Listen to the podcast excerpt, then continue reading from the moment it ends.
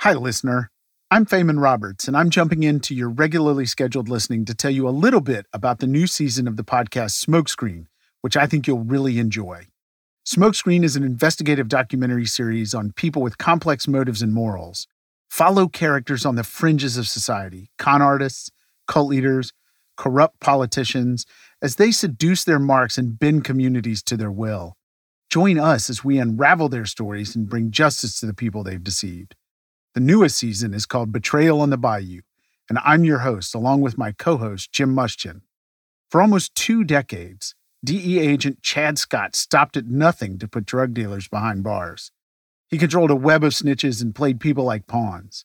His successes earned him awards from his superiors, but his willingness to bend the rules made enemies of his fellow agents and gave him a terrifying reputation on the streets. He was the golden boy, big dog, the white devil. But then Chad is betrayed by a presumed ally, and his life is overturned. Investigators go over his career with a fine toothed comb, asking the question Is Chad Scott the greatest DEA agent in the South? Or is he a criminal? Here's a clip just for you from the new season. If you like what you hear, be sure to add Smokescreen Betrayal on the Bayou to your weekly listening. For those of you who don't want to wait to listen, you don't have to. Subscribe on Apple Podcasts to binge all episodes now, all ad free. Just click subscribe on the top of the Smokescreen show page on Apple Podcasts or visit getthebinge.com to get access wherever you listen.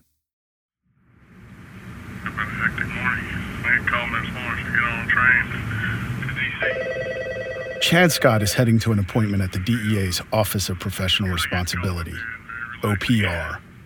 It's the DEA's version of internal affairs. Chad has pissed off a lot of people in his career. Some have waited years for Chad to get in trouble for something. It'd kill to hear Chad face the music.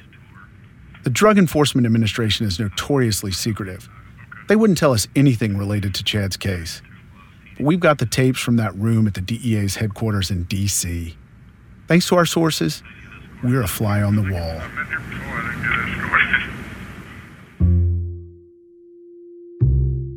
It's February 2016, a cold, windy day in DC. Chad's an intense guy. He's blonde, blue eyed, built like a boxer. Chad's the kind of guy you can tell immediately he's a cop. He's got a high and tight haircut. His eyes are always roving. He often looks pissed. Whatever the cop look is, he has it. Chad's not just any cop. He's the star in the New Orleans office of the DEA. He's an award winner, and he has years of outstanding performance reviews. In an agency obsessed with stats, he's the guy bringing home the bacon. He's well connected, too.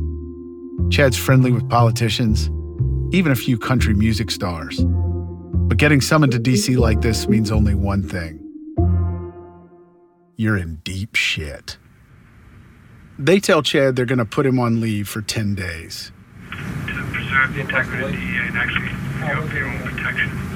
to preserve the integrity of the DEA and for his own protection. Because as of yesterday, two guys on Chad's team had been arrested. They were both handpicked by Chad himself to work with the DEA, and they were caught selling drugs and stealing money. Now, Chad's being told he's under investigation. This is this is bullshit. I've been at this too long, and I've never been accused by one defendant of any of this shit ever. And I arrest more people than anybody in New Orleans, and I'm disgusted. The feds want to find out if Chad was in on their scheme and what else he might have been up to in nearly two decades of service. But Chad's not going down without a fight. He dares the feds, the Office of Professional Responsibility, to come after him. Investigate it. Investigate away. I want somebody independent to investigate this. This is all about shutting me down. That's all it's ever been about. Because I work fucking circles around. This is this is this is a professional attack.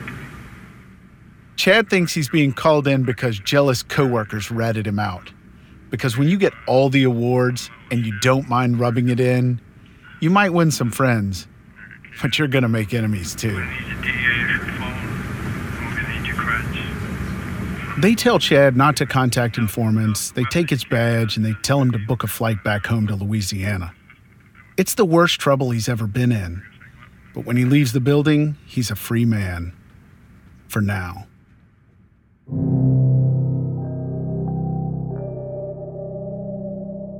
Federal investigators are going to be digging deep into his record.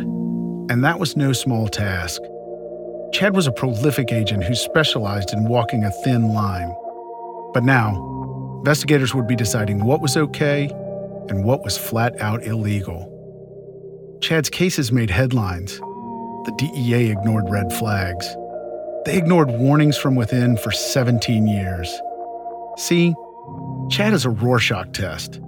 His actions invite interpretation and opinion. You look at his career and you might see the greatest DEA agent in the South, or you might see a criminal. Some people say the ends justify the means. Getting drugs off the street means you have to be willing to get your hands dirty. Sometimes you've got to bend the rules to get around bureaucracy. Chad was the epitome of that mentality. He bent rules and he twisted arms. It's an old DEA adage you don't find informants sitting in church. And for some, that's okay, because all's fair in this war on drugs. I'm Feynman Roberts. And I'm Jim Mustian. From Neon Hum Media and Sony Music Entertainment, this is Smokescreen Betrayal on the Bayou. Episode 1 The White Devil.